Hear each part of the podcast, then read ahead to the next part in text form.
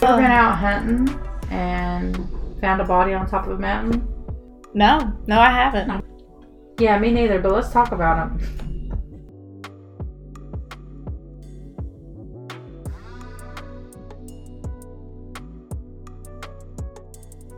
This podcast contains some adult language, graphic descriptions of crime scenes, sexual assault, and murder. Listener discretion is advised.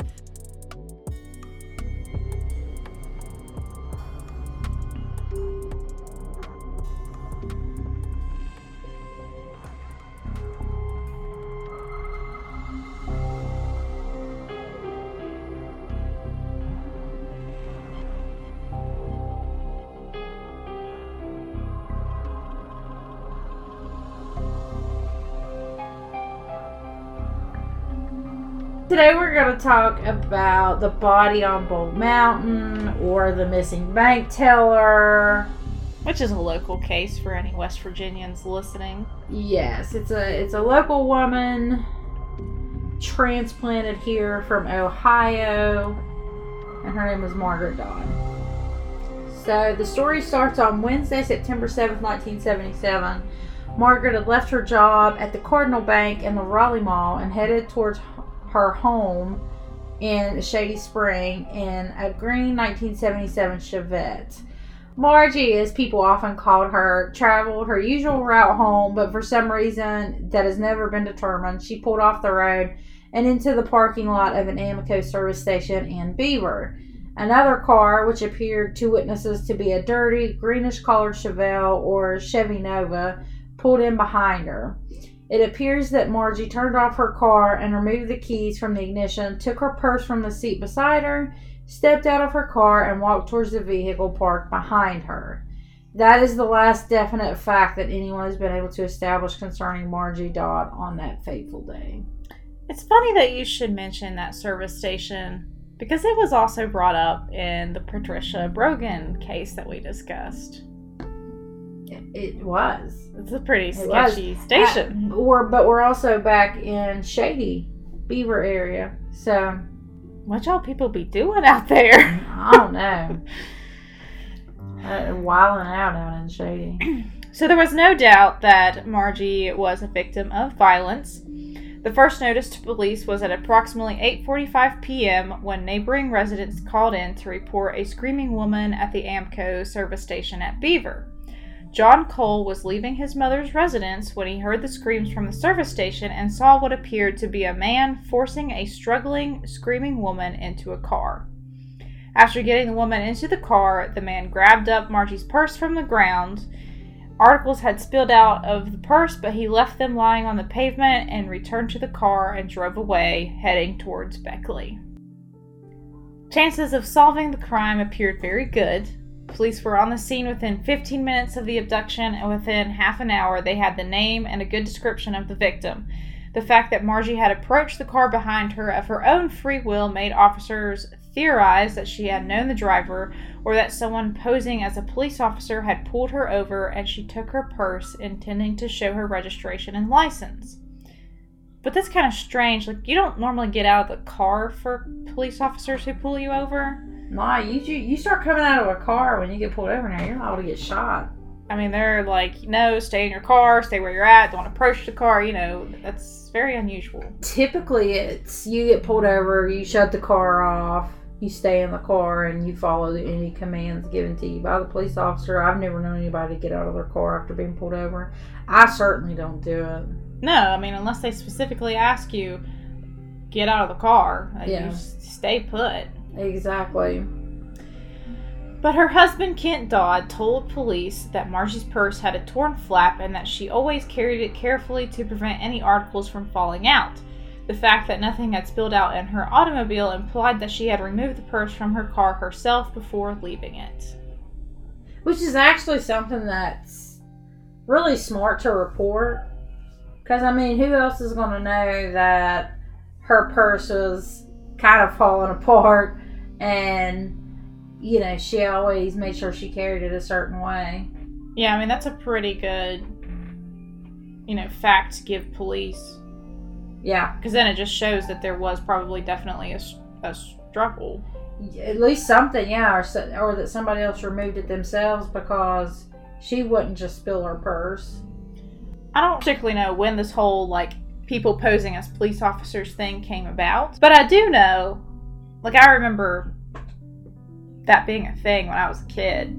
You know, people mm-hmm. were scared. You know, don't flash your lights at other people. Don't you know, don't pull over unless you know for a fact that it's a police officer or that kind of thing because people were getting kidnapped and Abducted, right? right. Right. I mean, even now they'll tell you like even police will tell you if it's an unmarked car and they're flashing lights at you and they're wanting you to pull over, there's nothing wrong with you waiting until you're in a populated, well lit area before you pull over.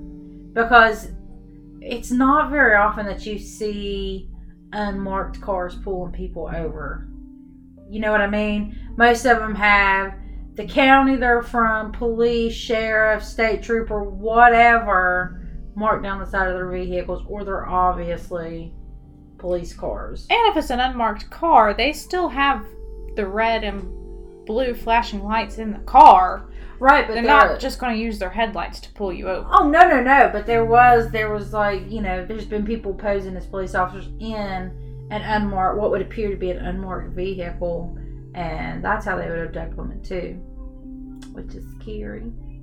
The only witnesses who had seen the assailant were John Cole and his young daughter who had been playing in the yard.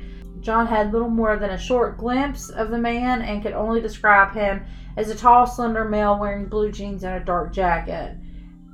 That's not a lot. It could be anybody. Oh, yeah. Um, Seven year old Lori could only tell officers that the man who forced the woman into the car bore a resemblance to her favorite television personality, the Fonz, Ooh. from Happy Days. I mean, that's a pretty good, like, description from a seven year old. I don't think that my eight year old niece could give a description. I know that she could, you know, even liken somebody to a character. Hmm. Because I think this generation that's coming up is very, I mean, they're technologically savvy because that's what they know. But I mean, a lot, like my niece watches freaking YouTubers all the time. And I'm not talking like somebody that would look like James Charles or Jeffree Star or somebody else like that. They're like people playing Roblox that do voiceovers. So, like, if you ask my eight year old niece for a description, she'd be like, "He looked like Steve from Minecraft." So he's got a blockhead. Is that what you're saying? Oh, Like, gosh, yeah. I don't know what you mean. Not to mention, they don't really pay attention to their surroundings like kids back then would. Oh my because they didn't have the technology to absorb their tiny little minds. One time I took my niece to a little trick or treat thing, and she ran across the street and straight up into somebody's house. Yeah. They were like, oh, oh, are you looking for a little girl that's dressed like a witch? And I'm like, yeah, yeah, that's who I'm looking for. Yeah, she just ran into our house. Like, thank God you're not a pedophile. And you let me know where she was at. She just thought it was completely fine. oh my gosh. Yeah. I thought I was going to get killed. Anyways, so for the next six hours, Kent Dodd and five state troopers rode through the deserted roads of Raleigh County, searching for any sign of the abductor's car. Every possible escape route from the area was checked, and every automobile which vaguely resembled the one that Margie was seen being forced into was stopped and the driver was questioned. It appeared as if Margie and her abductor or abductors had just vanished into thin air. I mean, they had pretty much like a half an hour head start on everything. Well, I mean, it only took the police 15 minutes to respond, which is actually a pretty quick response time. Um, But to get all the details and everything else, you had another 15 minutes. That's Yeah. 30 minutes that, I mean, they could have been all the way to Crab Orchard area. They could have been to Gent. they could have been to Oak Hill. Yeah. I that's- mean, so the next morning, officers began interviewing with people who worked at the mall where Cardinal Bank was located, hoping to identify people who had previous contact with her. It proved to be an enormous undertaking as 27 year old Margie had been friendly and outgoing. She had only recently purchased her 1977 Chevette. Until that time, after finishing work at 8:30, she had waited at the mall for her husband to give her a ride home upon leaving his employment at the Lee Norris Company around 11:30. But it says she regularly passed the time by talking to other people who worked in the stores and theaters in the mall, occasionally joining a friend who worked at Montgomery Ward's and waited for Kent at the pub, as it was called, a popular lounge located in the mall. Officers began to question all customers of the bank who had conducted business with Margie at the bank on the day of her abduction. No information proved to be relevant. The only man that witnesses could place as having direct, unofficial contact with Margie Dodd on the day of her disappearance was her husband. Kent told officers that he had gone to the mall at 4:30 to pick up some money from his wife and to do some shopping, and he left the mall at approximately 7:15 p.m. to return home. Damn, so they already out the get go saying yes, the husband. Yeah, it's girl. the husband. Just blame it on the husband. Husbands are husbands are always like suspect number one. But I mean, he seems like, you know, a pretty nice husband. I mean, he would pick up his wife instead of having, you know, yeah. Having her hitch a ride with somebody else or walking home or. Well, I wouldn't say that they're officially saying that he's a suspect. They're just saying that he was the only one that really had any type of official contact with her that day. And, you know, if she spent a lot of time at this pub, she could have been in contact with God knows how many people and not even realize that somebody was targeting her. Yeah. Which is scary because, like I said, 70s all around, just, I, it didn't sound like a fun time. And I don't, I, I have no recollection of Montgomery Ward. I think that was gone by the time I, and maybe it wasn't. I don't know. I know my mom used to shop there or work there one. I can't remember which one she. The name sounds familiar to me, and that's probably just because my parents talk about it. Actually, I, I want to say she didn't work there. I think she worked at a gas station because she always talked about how much of a pain in the ass it was to clean the hot dog rollers. Beckley Police Department Chief of Detectives Frank Pack and State Police Trooper Preston Gooden worked together to coordinate the investigation. Days were spent checking side roads, dead end routes, logging roads, and lovers' lanes. Over the next few weeks, the officers interviewed over 300 people in hopes of finding the one clue that could point a finger toward the abductor. Every possible avenue that promised leads was pursued. Even the seven year old girl who had witnessed the abduction was hypnotized. Still, her description was only of a tall, slim man who looked like the Fonz. It's crazy that they used hypnotists at that time. Yeah, I mean, that's not something that you do nowadays for sure. So the investigation was complicated by a series of brutal rapes which were occurring in the area. Over a dozen women were raped in the year following the abduction of Margie Dodd. Several of the rapes had been committed in the area surrounding Beaver, where she had been abducted, as well as at the mall where she worked. Police began an intense questioning of known and suspected sex violators in the area, but no connection could be made between them and the missing woman. The rapist was eventually arrested, and no connection could be made between the rapist and Dodd. That's terrible. You know, you you gotta think you're spending all this time searching, questioning, and then like you kind of get your hopes up when you capture this person, only to be let down again. Yeah. Yeah, especially with so many women being abducted and raped and everything else was going on, you would think that there would be some kind of hopeful connection there, and then there was not. There were even clues of a supernatural source. Several psychics from Ohio contacted Kent Dodd and the police, as well as Margie's parents, Mr. and Mrs. John Horan of Akron, Ohio. Surprisingly, even though no connection could be made between the different psychics, they all gave similar information. Officers were impressed by the accuracy of some of the information given by the psychics. Also, an anonymous caller informed police that he had discovered a body while parking with a woman in the area of the 4 H reservoir. He refused to give his name in order to protect his companion as she was married. Surprisingly, the area named by the anonymous caller closely matched the area described by the various psychics. One psychic even sent a map to police marked by an X where she believed the body would be found. The mark on the map sat directly on the area of the 4 H reservoir where they had been directed by the anonymous caller, who stated that he had found a body while parked with the married woman. Officers were increasingly impressed by the accuracy of the information given by the psychics. At this point, they became involved in another phase of the investigation involving the FBI in Ohio. On September 29, 1977, Margie's mother was contacted by telephone by a man who stated that Margaret was being held by his brother in law in Four Corners, West Virginia, and that he would help rescue her for $15,000. That's all that you're going to ask for? It's $15,000? I mean, that's quite a bit of money I mean, back yeah, then. girl, that's a lot of money. That's a lot of money now. Yeah. The subject continued to call the Horns, and an FBI phone tap indicated that the calls were coming from payphones in Akron, Ohio. In another ransom call, the Horns were told that their daughter was being held by Joe Bob in a sleazy motel in Akron. Callers identified themselves as Joe, Bob, and Jimmy. Joe Bob Jimmy. Joe, Bob, Jimmy.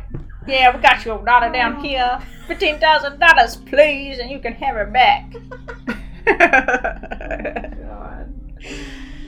An FBI agent posing as Margie's uncle picked up an African American man who had promised to take Margie's uncle to Joe Bob to pay the ransom demand and get Margie.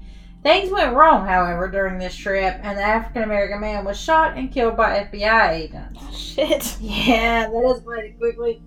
It was learned that the African American man, James William Hendry, was an ex convict from Akron, Ohio, on, out on parole.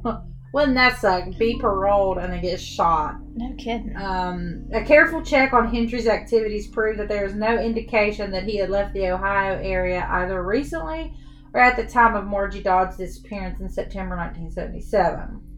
Hendry had been bragging to friends and family about making a big hit soon.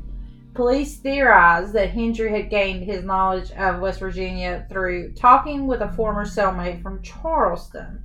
Apparently, he had seen articles in the Akron newspapers featuring Margie's mother's pleas for information concerning her daughter. Hendry made an effort to capitalize on the pain of the elderly couple. That is so shitty. hmm Karma, baby. So in 1979, two psychics made a trip to Raleigh County in an attempt to find Margie Dodd's body. Both women stated that the missing woman had appeared to them regularly since her disappearance, begging them to lead the police to her body. The two psychics decided to travel to West Virginia after Margie appeared to them crying that nobody cares anymore. The psychics maintained that the missing woman had been stabbed, but had actually died as a result of a blow to the chest. They were also convinced that two men had been involved in the murder. And the case kind of goes stagnant uh, from that point. I just think it's crazy that you have. I mean, these psychics have no connection to this lady whatsoever, yet they're still putting in all the efforts that they can to try and help and find her. You don't see people doing that anymore. Like, nobody Hmm. cares anymore like this. Like, you you hear something on the news about this person going missing or hell the thousands of children that go missing every day but we as a community as a country we don't care like we used to it's just another person gone Yeah, and I think that's one of the scariest cases is the ones that just disappear into thin air. It's very eerie Yeah. that there's no clues no nothing no trail just gone So, in 1993, deer hunters on Bolt Mountain found a human skull, prompting police to search the area. Investigators found the skeletal remains of a Caucasian female, her dirt covered sweater and flared slacks, her high heeled clogs, and a ring. The unidentified body had been dumped like garbage at what had once been a mine on a section of property where miners routinely dispose of trash, according to former Raleigh County Sheriff Steve Tanner, who had worked to solve the case before his retirement in December of that year. Police believe the suspect knew the area, but they had no way of proving the victim was a local woman. So, for nearly two decades, she was just known as the woman on Bolt Mountain. Her body yielded little evidence of who she had been, but detectives were able to get a minuscule DNA sample. And rather than wait up to 18 months to go through a government lab. Van Meter paid for testing of a small DNA sample that had been kept at a private lab from 2004, which had ultimately proved inconclusive at the time. So while they were trying to positively identify the body, they had initially compared the body against cases of other local missing women to include Tammy Daniel Beckley and Susan Roop of Fayette County, but both were ruled out as viable identifications. And pretty early on, Lilly said that he saw items of information he felt needed followed up on. And one of them was that he noticed that police had found a unique ring with the Bolt Mountain remains. When he presented pictures of it to her surviving family members, they were able to positively identify the ring as Dodd's wedding set. Pack said that on the chance that Dodd's body was found, early investigators kept a set of incomplete dental records for matching purposes, the only forensic evidence available in 1977, which we know from taking a look back at Rodney Alcala's case, or you could even look at Ted Bundy's case. You know, dental records were the downfall of Ted Bundy and the the Chi Omega house when he he bit that one sorority girl a couple times on on the booty, and yeah. they were able to match his teeth.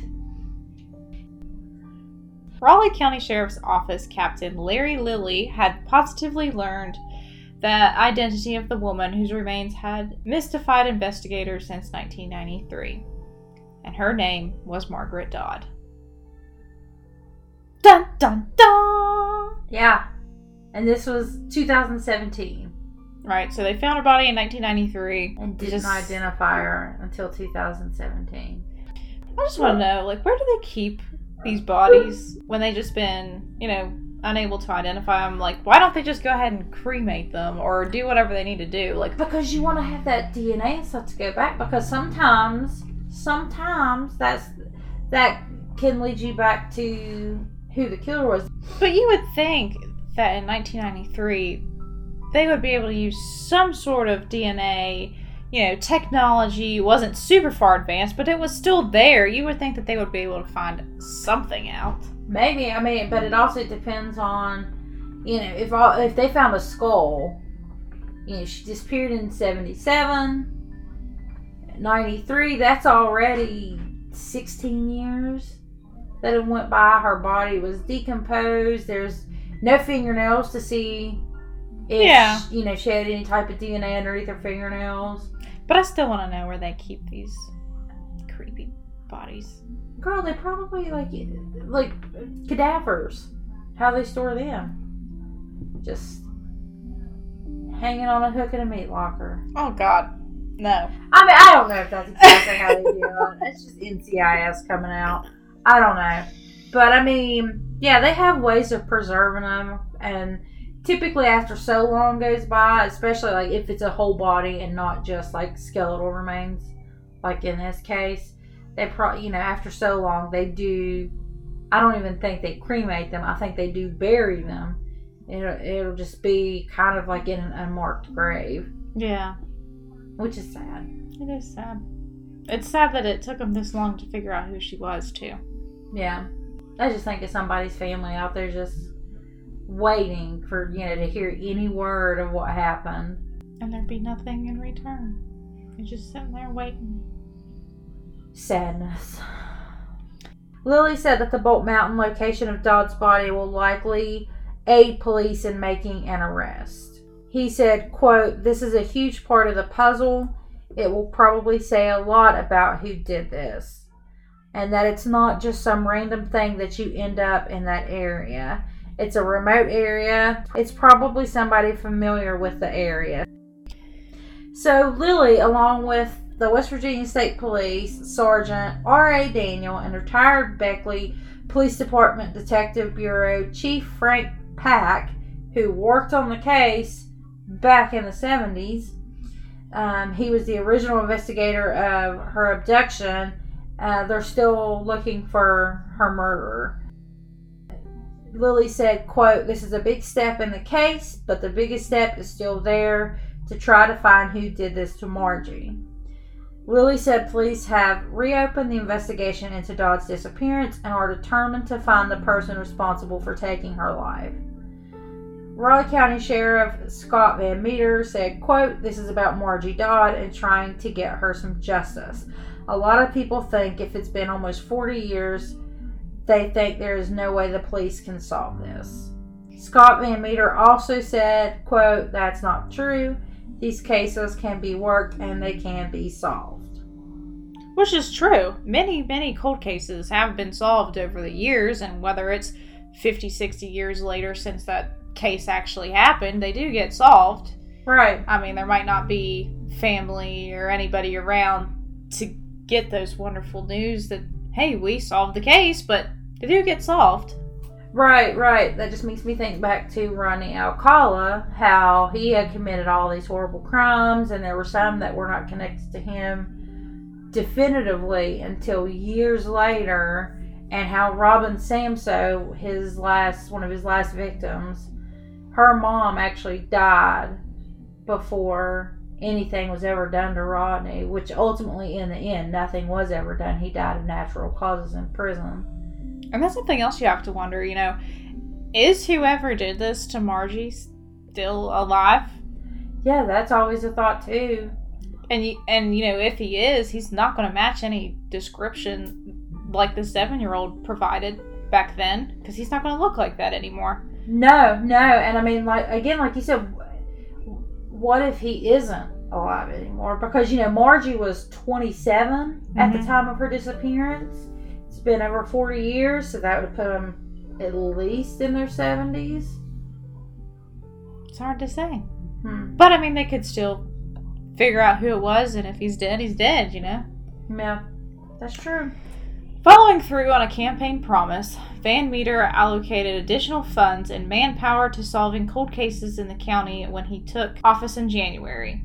He named the Woman on Bolt Mountain case one that led Detective Lilly had already worked with former Raleigh Sheriff Steve Tanner as a priority. Lilly immediately began searching the Bolt Mountain evidence again, and that's when the fate of Margaret Dodd and the body on Bolt Mountain converged into a cold case that is now an active murder investigation, nearly 40 years after Dodd disappeared. The young woman's abduction struck a deep chord in the community in 1977, long before social media and the 24 hour news cycle. Sergeant Daniel said he believes that witnesses from the local baby boomer generation will be key in locating Dodd's killer. Daniel said, quote, I feel that some of these folks will have some type of knowledge, some type of information, and say, now that I think about it, now that I'm more mature, I know I need to pass this information. End quote. Which I mean, that's that's something that's I mean, you might be too scared to say something but then you get older in your years and you're like, yeah, I need to say something. Oh, yeah. That's a very possible thing. Yeah.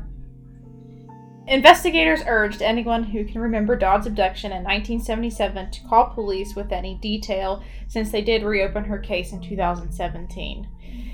Daniel said, It's as important today as it was back then. These gentlemen have spent a lot of their lifetime working into it, and then another sheriff and these guys are still willing. Lilly said he's hopeful that witnesses who were once loyal to Dodd's abductors are now not as attached to the suspects, possibly because of divorce or another life change. Lilly says, quote, circumstances change in people's lives. Hopefully these people will reconsider now I'm sure somebody knows something. Maybe with these changes, they'll be more willing to come forward than they were in 1977. End quote. Raleigh Sheriff's Lieutenant J.C. Canaday urged people to contact police with any detail they may recall. Canaday said, quote, It's important people don't try to judge how good their tip is. Something that they may not see as beneficial may be the missing piece we need. End quote. Which, and I mean, that's what they're there to do. You know, they open a tip line. They ask for anybody who thinks they have any information, anybody who thinks they may have saw something, even if it pans out to not be anything viable. They urge people to call in, let them know what they think they've seen, they think they've heard, anything, and then it's their job to go back and fact check, follow up on things to see if anything does shake out from what was reported in. Right. Yeah. I mean, it doesn't matter if you just say that you were driving through that area and you did see it happen, and maybe you caught the li- last three of the license plate. Mm-hmm. I mean, you didn't think maybe back then that was important, but it is now. Lilly urges anyone with knowledge of Dodd or her abductors to contact the Raleigh Sheriff's Department at 304 255 9300, West Virginia State Police at 304 436 2101, or even Crime Stoppers at 304 255 STOP to place an anonymous tip and possibly receive a cash award. You could very much help solve this case that took place in 1977 and bring closure to the entire thing. Give the police officers of Raleigh County a win. Because people do still care today.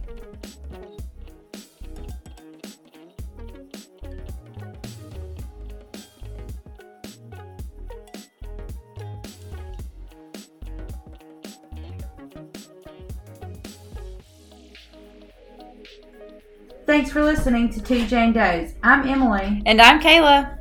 Please follow us on Spotify, subscribe to us on Apple Podcasts, and leave us a good review so that way others can notice us too. Catch us on Facebook at Two Jane Does, where you can find updates on our episodes and links to our other social media accounts.